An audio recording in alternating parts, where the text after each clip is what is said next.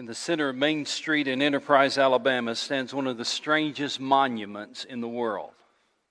It's a memorial to an insect. You can look this up, don't do it now. You can look this up, but Enterprise, Alabama, downtown Main Street, has a monument, a memorial to an insect. There is a statue of a Greek woman that stands proudly, as you can see there in that picture, at the center of Enterprise, Alabama. It's white marble arms stretch high above its head. In fact, let's go to the next picture to give you a better view. The white marble arms stretch high above her head as this beautiful woman's hands hold a round bowl that holds on top of that bowl an enormous bug. It's a boll weevil, to be precise, not just any bug, but a boll weevil. The statue is about 50 pounds in statued form of that boll weevil. But normally, the boll weevil is smaller than the size of your pinky fingernail. Now, why in the world would Enterprise, Alabama have a marble statue of a boll weevil in the middle of Main Street? Well, many people believe that divine providence was involved in the circumstances that led to this unusual statue. In the early days, of the plantation days, if you will, almost everybody in Enterprise, Alabama had cotton fields. They raised cotton. Then the boll weevil began to come into the area and devastated, not just Enterprise, but devastated the entire South's cotton industry. Uh, did a little research. You can actually read about this at Smithsonian uh, Magazine but the boll weevil lives almost exclusively in a cotton plant. You won't find it really in other plants that much, but almost exclusively in cotton plants. And in the early season of cotton, the boll weevil, the adult bugs, would feed on the cotton leaves, and then they would puncture the cotton square before it blooms, and they would go into the cotton square, and there's where they would lay their eggs. And before that bloom came out, the eggs would eventually hatch, and the grubs would chew their way through that cotton and eat almost everything that's inside that bulb, so that when the cotton bulb opened, there was very little cotton left. In fact, this is what was astounding to me. I, I had to double research this to make sure that this was an accurate statement. In a single season, one mating pair of boll weevils can produce two million offspring.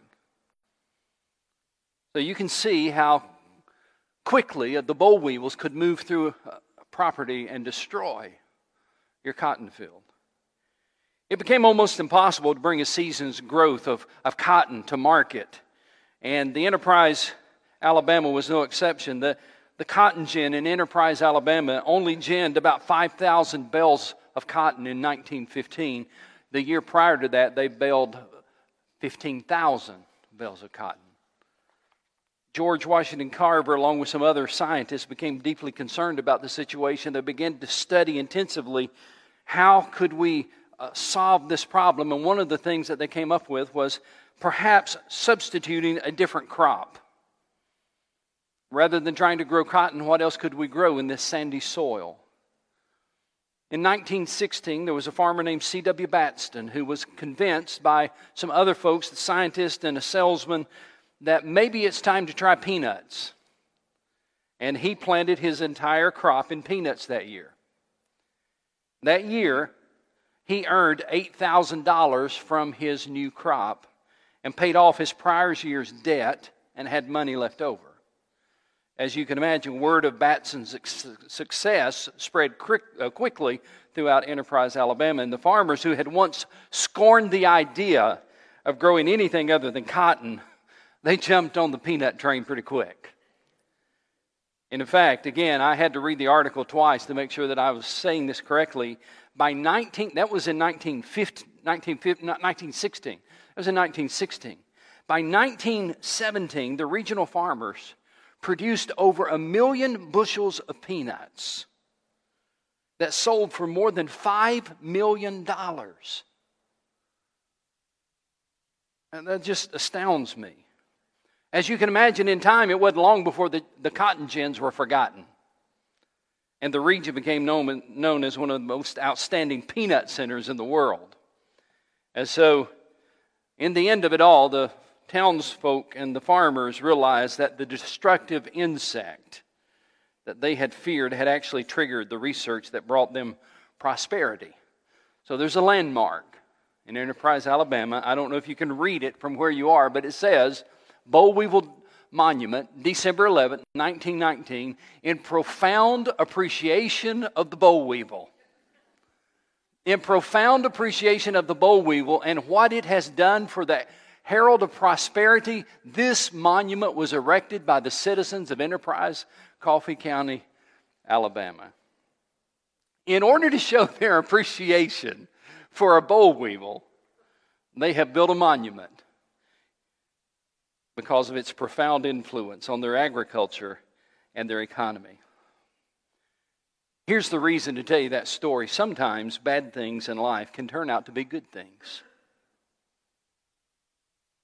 Sometimes bad things in life can turn out to be good things. Now, they may not be good at the moment, but in time, you can look back and you can realize and, that the hard times were actually perhaps one of the best things that ever happened to you. Have you ever heard anybody say that? Say, man, that was one of the hardest things I ever went through, but it's one of the best things I ever went through. Tonight's study is going to focus on the process that God uses sometimes to make painful things profitable things in our lives. In fact, that's the title of the study tonight if you're taking notes painful, yet profitable. How is it that God can use painful things to bring about profitable things in our lives? John 4 is the record of something good that came out of something bad. If you have God's Word, you can look with me at that text, John chapter 4.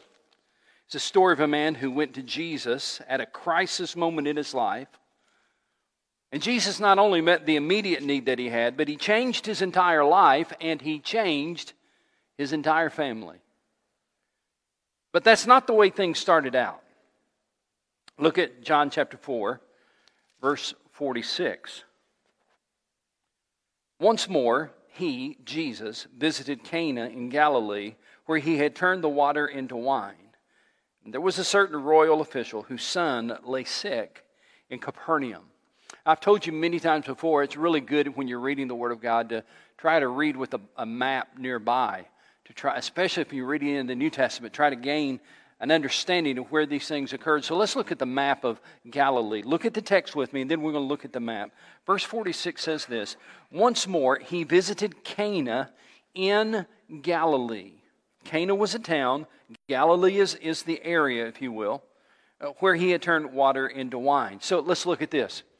Uh, you see the area of Galilee there around the Sea of Galilee, which is the blue area there. And you see Cana right there, kind of in the middle towards the bottom. I've got it underlined in red. And of course, Nazareth is in red. That was the town where Jesus grew up, not where he was born, but the town where he grew up. Cana was nearby, and this is where Jesus was.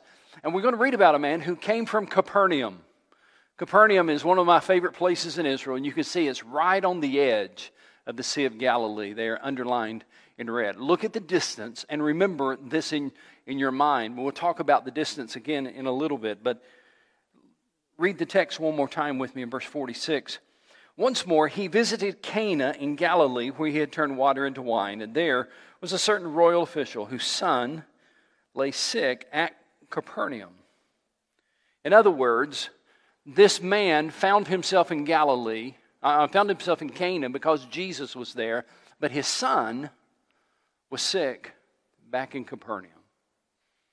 I want you to pray with me as we talk about this very powerful story. Father, thank you for reminding us tonight that sometimes the painful things in life can turn out to be the profitable things in life. The bad things can turn out to be good things if we allow you to work in our lives through them. The things we would never choose for ourselves are things you sometimes use to bring us into relationship with you. So open our eyes, open our ears, open our heart to what you want to say to us tonight. And I pray that in Jesus' name. Amen. As we look at this tremendous story of this dad who was just so distraught over the situation he found his son was in. There's three things I want you to see in this story as we work our way through the text. And the first one is this heartache is the world's great equalizer. Heartache is the world's great equalizer. Let's read, I know we've read verse 46 now a couple of times, but uh, let's read verse 46 and then go on to verse 47. Once more, he visited Cana in Galilee, where he had turned the water into wine, and there was a certain royal official whose son lay sick at Capernaum. When this man heard that Jesus had arrived in Galilee from Judea, he went to him and begged him to come and heal his son who was close to death. Heartache is something that all people experience at one time or another. It's a universal experience, isn't it? One of the things that, that grabs us as we watch the news about Ukraine is the heartache that people are going through, the devastating experiences that they, they are having. But our, our town may not be bombed, and our families may not be in those situations for sure, but we all know what heartache is like. No one's excluded. It seems like every day as a pastor, it seems like every day almost, I hear another story of someone in our church or someone in our community that's going through a heartbreaking experience. And no one is excluded.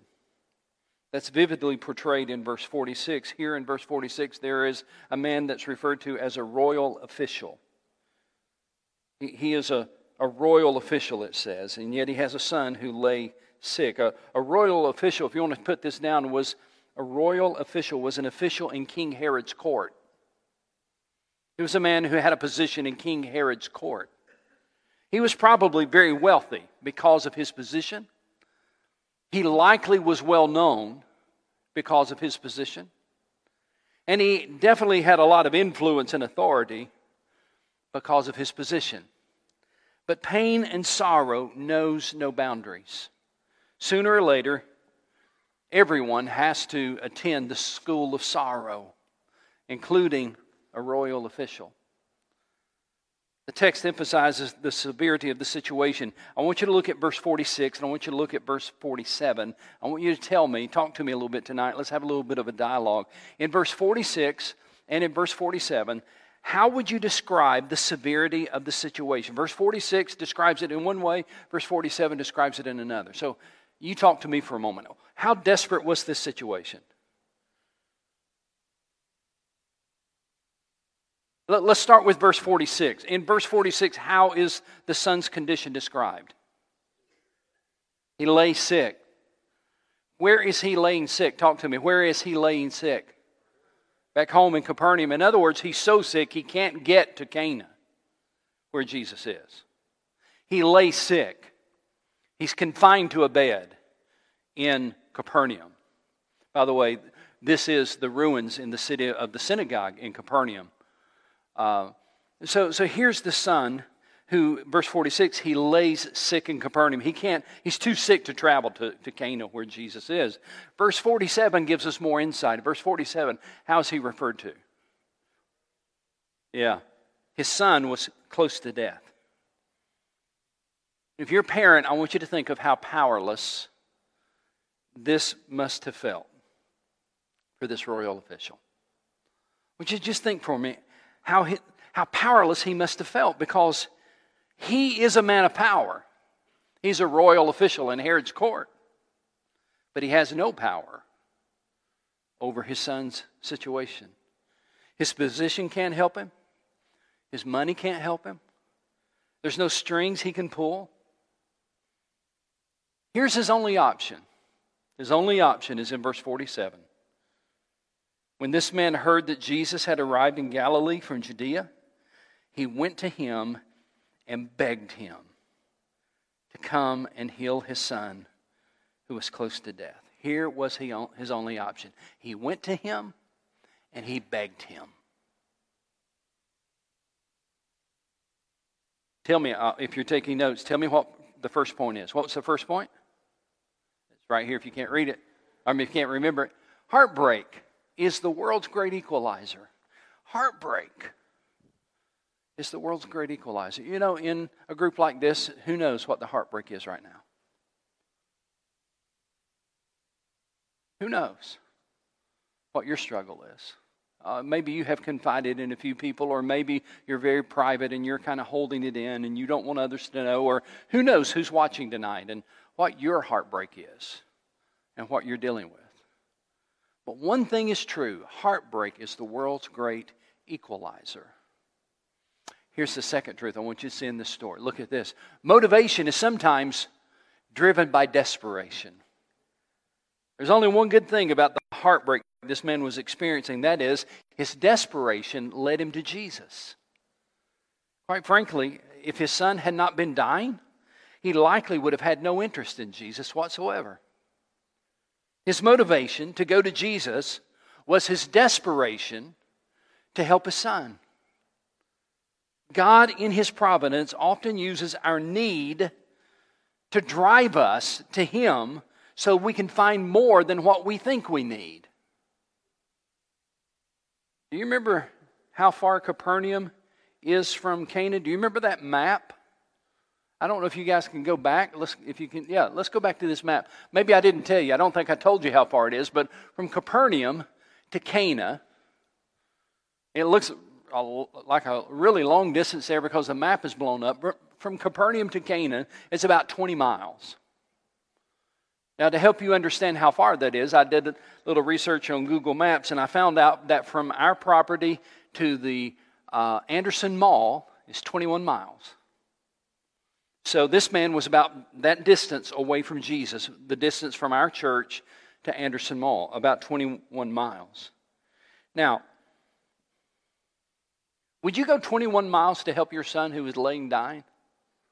Of course you would. This desperate dad covered that distance. But I wonder, let's think for a moment. When he left Capernaum, was it hard to leave? Because the son was lay, laying dying. I mean, the, the text doesn't tell us, this is this just speculation, but I wonder if he stood at the door for a moment looking at his son, laying on that bed, and wondering if he'd ever see him alive again. This is not a make believe story. This, this was real life. So he's going to leave his home and he's going to leave his son who is laying there dying. And in desperation, he's going to travel 20 to 21 miles to go ask Jesus to heal his son. Now, this desperate dad, I'm assuming, didn't walk. But if he did, I bet he walked fast, don't you? More than likely, because he is a royal official, more than likely he had at least a horse, maybe a chariot, and he likely pushed that horse or that chariot as fast as it would go, those 20 or 21 miles. But still, it must have taken some time to get there. If you were going to ride a horse from here to Anderson Mall, I don't know how long that would take, but it'd be more than just a few minutes. But here he comes towards Cana out of desperation, driven by panic, driven by fear, and he, but he came genuinely and he came sincerely to Jesus. Can I ask you a question? Can I ask you a question, those who are watching online? Where do your sorrows drive you? His sorrow, his pain, his panic drove him to Jesus, but where do your problems drive you? For some, it drives them to alcohol or it drives them to drugs, or it drives them to an Ill- illicit relationship. And it's the only way that they know how to soften the pain. It's the only way that they know how to quiet the fears. But those, those things never help, they almost always make things worse.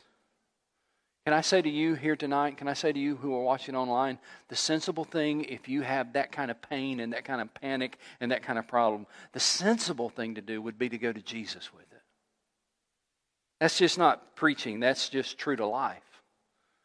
You see, your desperation, should be your motivation to send you to Jesus. Now, I've been a pastor for a long time. I've been a pastor now for 35, nearly 36 years, and I have heard this more than once. People in desperate situations say to me sometimes, But, preacher, I feel like a hypocrite. So, what are you talking about? I feel like a hypocrite because I had no interest in God whatsoever. But now that I'm in this situation, now that I'm in this desperate need, now I come running to God and I just feel like a hypocrite. Can I give you an answer to that? Are you coming to Him genuinely now? Are you coming to Him sincerely now? Then you don't need to feel like a hypocrite. Because now you're coming to Him genuinely and sincerely. And if it took this pain and this problem for you to come away from where you were to come to Jesus, then that's a good thing. So long as you're coming to Jesus genuinely, that's a good thing. Sincerely, that's a good thing. Don't feel bad about coming to Jesus when you need Him most. Now, let's go back to the text. Uh, I, I, said something about this earlier, but I want you to mark it in your Bible if you don't have it marked already. In verse 47, notice how this man came to Jesus. He didn't just come to Jesus and talk to him. When he arrived in Galilee, he went to him and begged him. Begged him. The idea is he begged him over and over. The boy wasn't able to come to Jesus on his own. His son was laying dying. He wasn't able to come to Jesus on his own. So here is this man going to, this dad going to Jesus on behalf of his son. And by the way, can I say to you, if you're a parent, every parent, or I'm sorry, every child needs a parent who, who will go to Jesus on their behalf. Every child, even if your children, all of my kids are grown, even if your kids are grown, you still need to go to Jesus on their behalf. Jesus responded to this man's request in an odd way. The, the story takes a turn we don't expect. In verse 48, unless you people see miraculous signs and wonders, Jesus told him, you'll never believe. Scholars debate what was happening here and why Jesus said what he said. It's, the text says that he said this to the man, but maybe he was speaking to more than just that one man. Maybe he was speaking to the crowd who was gathered around the man. I think that might very well be the situation. That he was probably directing these words not just to the man, certainly to him, but to everyone around him. You see, in Galilee, Jesus was thought of primarily as a miracle worker. Early in his ministry, he was thought of as a miracle worker. How do I know this? Well, if you look in verse 45, you get a hint at that. Verse 45. When he, Jesus, arrived in Galilee, the Galileans welcomed him, and they had seen all that he had done in Jerusalem at the Passover feast, for they had all been there. So they had seen what Jesus had done in Jerusalem. Word had gotten back to Galilee. He's here now. Did you hear the miracles he performed down in Jerusalem? Maybe he will do that here now. And by the way, where was he? What town was he in? Cana. Do you remember? That's where he performed his first miracle. And so he had quite a reputation as a miracle worker in Galilee. And Jesus responded in an unusual way when, when he said in, in verse 48 Unless you people see miraculous signs and wonders, you will never believe. In other words, their faith was propped up by miracles. They had been there for a show. But this man had not come for a show. This man had come because his son was about to die. And then the story gets better. Verse 49 The royal official said, Sir, come down before my child dies. In other words, I don't have time to debate this with you. I don't have time to talk about miracles, and I'm not here for a show. I'm just asking you, will you come back home with me before my boy dies? Look what happens. Jesus replied, You may go, your son will live. Now, pause right there. Hey, I know you're, you're a bunch of Bible believing Baptists, but let me, let me just pause here for a moment. I, I know you probably already know how the story turns out, but let me just pause for a moment. He says, You may go, go back home, your son will live. Can I tell you how East Tennessee boy would have said it? I would have said, I ain't leaving here until you go with me. Right? Because that's the reason I came. I came to get him, to bring him back. And now he's thrown me a curve. Now he's saying, You can go on home. Your son's going to live. Let's just take a, a, vote. How many of you would have felt good about that answer and you just would have went home? And how many of you would have said, No, I'm not leaving till you go home with me? So let's just see. Now, now remember, God's watching. He knows if you're telling the truth. All right? So, so how many of you would have felt good and said, Okay, I'll take that on faith and I'm heading back home? How many would how many of you would have said, I'm not leaving till you go with me? All right, I'm glad I know I'm preaching to the right crowd. That would have been me. I would have been so reluctant. I would have said, No, please, please, please. I didn't come here just to get well wishes. I need you to come home with me. I need you to come heal my boy. But I love, I love the last part of verse 50. The man took Jesus at his word and departed. Man, that is faith. You might want to write down in the column of your Bible a beautiful picture of faith. The man took Jesus at his word and departed. The essence of faith is to believe that what Jesus says is true. And that's what this man did. He simply believed that what Jesus said was true. You see, if Jesus says something, it's not that it may be true or that it could be true. If Jesus says it, it must be true because Jesus said it. And so here's this man having tremendous faith, and he walks away from Cana, going back those 20 miles to Capernaum, simply believing that what Jesus said is true. That's an amazing faith. Just think about what must have gone through his mind as he traveled those 20, 21 miles.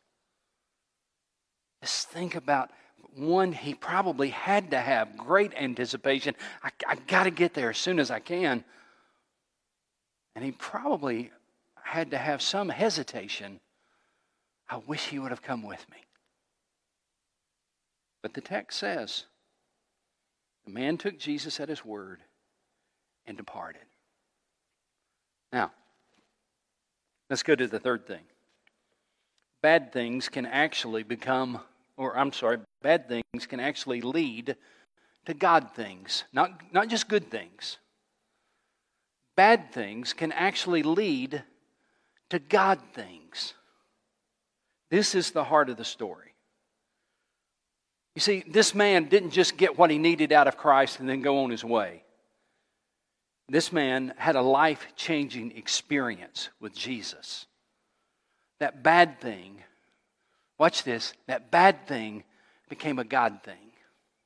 Not just a good thing, the bad thing became a God thing. I'll show it to you in the text. Verse 51. While he was still on his way, his servants met him with the news that his boy was living. Apparently, they noticed that all of a sudden he's gotten better to such a degree that somebody said, Somebody needs to go tell him. And somebody jumped on a horse or a chariot or something, and they ran or went towards Cana trying to find this man, this royal official, to give him the good news. Your boy is living, he's getting better. Verse 52 is so cool. Verse 52 When he inquired as to the time when his son got better, they said to him, The fever left him yesterday at the seventh hour. And then the father realized that this was the exact time, underline that, the exact time at which Jesus had said, Your son will live. So he and all of his household believed. What a beautiful picture. This man and his entire family, his entire household was saved because they turned to Jesus in desperation. Now, quickly, for the next few minutes, I want to show you the progression of faith here. Walk with me as we talk about the progression of faith. In verse 47, there is what we might call crisis faith. That is, I've got a crisis, maybe Jesus can help me. Verse 47 is crisis faith. He runs to Jesus. He heard that Jesus had arrived in Galilee of Judea. He went to him and begged him to come and to heal his son who was close to death. He at least had enough faith to go to Jesus. He at least had enough faith to leave Capernaum and go 20 miles or so to Cana. He, but, but it was a crisis faith. It was a faith driven by this crisis that he found his family in. But watch the progression. The crisis faith led him to what we might call confident faith. Verse 50. Jesus replied, You may go and your son will live. And the man took Jesus at his word and departed. And I would put in parentheses, departed confidently, or he wouldn't have left. This crisis faith that led him to Jesus now that he had talked to Jesus and now that he had seen him and heard what Jesus said, now all of a sudden this, this crisis faith began to grow to such a degree. He was willing to turn around and go back home, confidently believing that what Jesus said was true. And then that confident faith became a confirmed faith in verse 53 the father realized that this was the exact time at which Jesus said to him, Your son will live. So he believed. He believed. It was confirmed to him. When was he healed? Oh, it was yesterday, about, this hour. And he realized that's the same time Jesus said, Your son will live. And he realized that Jesus was the source of his blessing, Jesus was the source of the healing. And this man put his faith in Jesus crisis faith gave way to confident faith, which gave way to a confirmed faith, which gave way to a contagious faith. Because in the second part of verse 53, not just did he believe, but all his household believed. Because they saw it, they lived it. They saw this faith that this man had to leave, this crisis faith this confident faith that would allow him to come back home. They, they saw it and they saw the confirmed faith in this man, and it, it was contagious, and they put their faith in God as well. Let me ask you a question in closing. Have you ever heard somebody describe a difficult time and then say,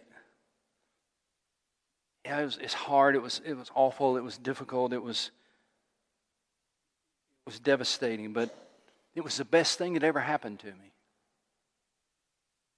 That doesn't quite make sense sometimes, does it? It was the hardest thing I ever went through, but it's the best thing that ever happened to me. Most difficult time in my life, but it's the best thing that ever happened to me. What they're saying is this, and I would put it on the screen. Something so good happened out of something bad that it made the bad thing worth it in order to experience the good thing.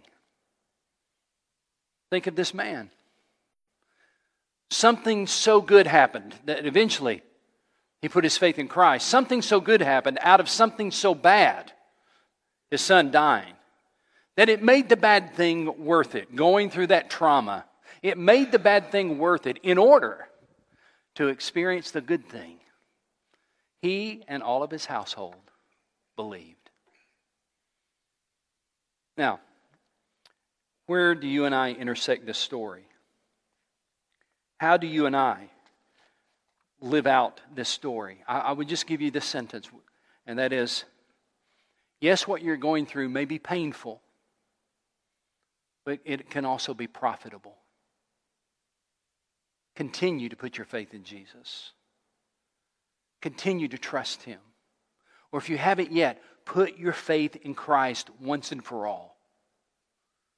It may be painful, but it can be profitable.